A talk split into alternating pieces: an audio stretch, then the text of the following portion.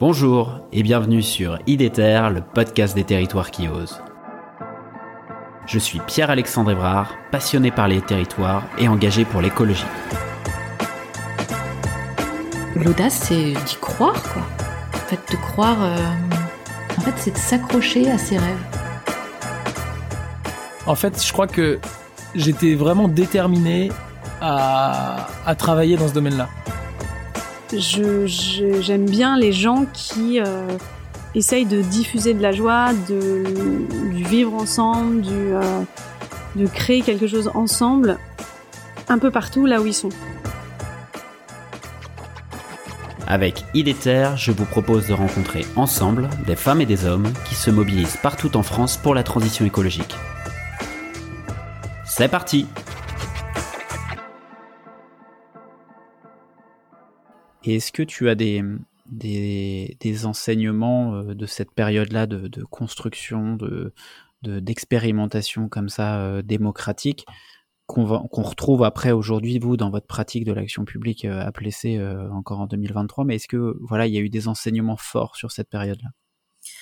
Bah, les enseignements, c'est qu'il faut savoir prendre son temps. Alors, on dit toujours que le temps public est plus long que le temps privé.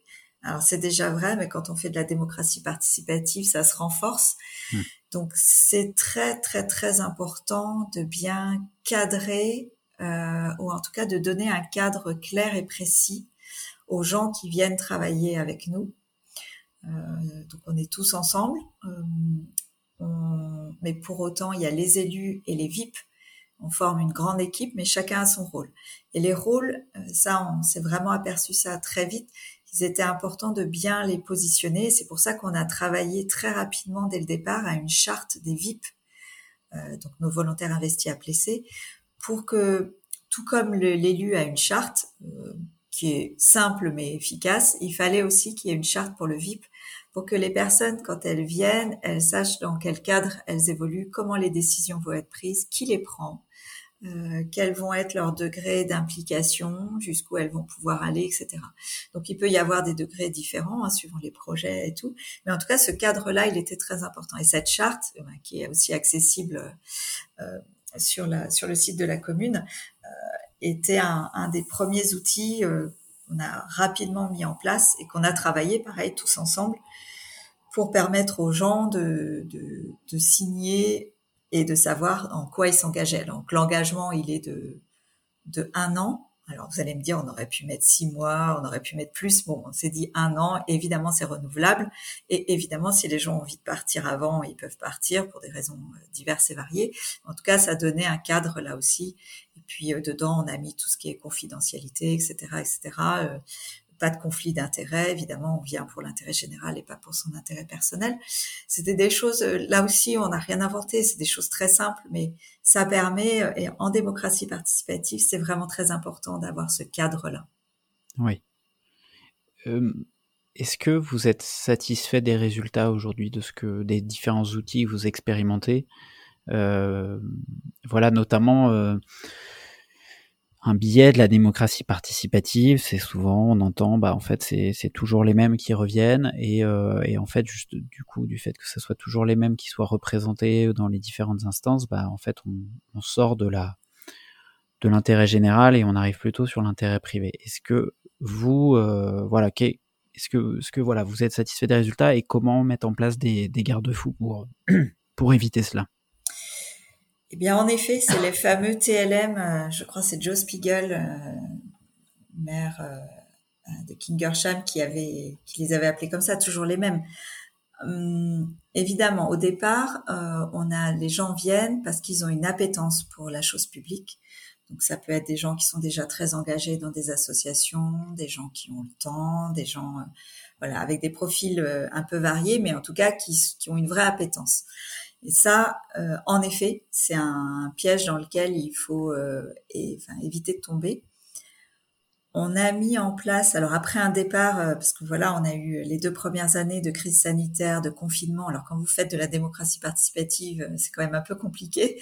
On a réussi euh, à, à, passer quand même cette période un peu difficile et, à maintenir un lien avec les, habitants et les inclure le plus possible. On s'est quand même aperçu, voilà, qu'en effet, c'est toujours les mêmes personnes qui viennent. Donc pour ça, on a mis en place un programme qu'on a appelé Aller vers. Là aussi, on n'a pas fait un brainstorming euh, très intense pour trouver le nom. Mais en tout cas, euh, c'était pour se dire, mais comment on va vers les gens euh, qui s'intéressent pas à la politique, qui ont pas le temps, qui pensent que leur avis compte pas. Et, donc ça, ça passe par des outils aussi très divers et variés qu'on a mis en place, et enfin qu'on est toujours en train de mettre en place parce qu'on les a mis, euh, on a commencé l'année dernière et 2022 et, voilà là ça, ça se déploie 2023-2024, euh, des outils pour aller vers les gens. Donc ça, ça passe par des, euh, euh, par exemple au lieu de faire venir les gens en mairie, il y a des gens, ben voilà, rentrer dans une mairie, ça peut être impressionnant, se retrouver dans une salle, c'est pas facile prendre la parole, c'est compliqué.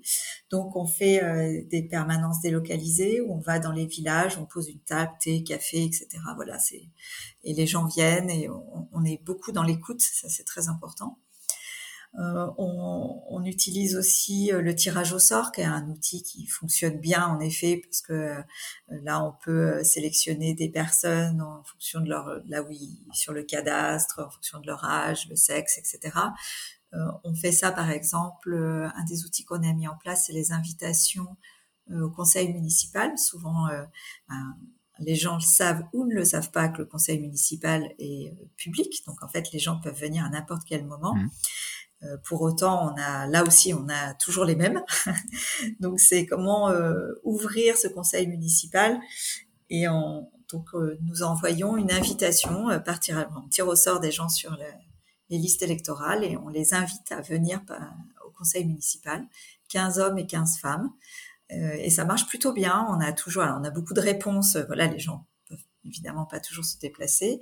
En tout cas, les gens apprécient la démarche et il y a des gens qui sont venus et qui ont vraiment découvert en fait euh, un peu le travail des élus, de ce qui se faisait, le travail des comités. Ça, c'est et sur des sujets euh, pas toujours euh, euh, des sujets techniques. Hein. Quand on vote le budget, je me souviens de plusieurs personnes qui étaient là, qui n'étaient jamais venues et qui sont restées jusqu'au bout. on les a quand même applaudis à la fin. et, et ils ont droit à la parole à la fin aussi, ça c'est important sur des sujets d'intérêt général. Et c'est toutes ces petites initiatives, là encore, on n'a rien inventé. C'est toutes ces petites euh, outils, démarches, etc. Euh, d'aller chercher les gens, des ateliers citoyens, etc., etc. Super. Vous voilà arrivé à la fin de l'épisode. J'espère que celui-ci vous a plu.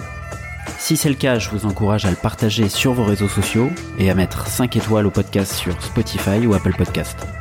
N'hésitez pas non plus à m'écrire ou à me proposer des sujets en m'interpellant directement sur les réseaux LinkedIn, Twitter ou Instagram. À bientôt!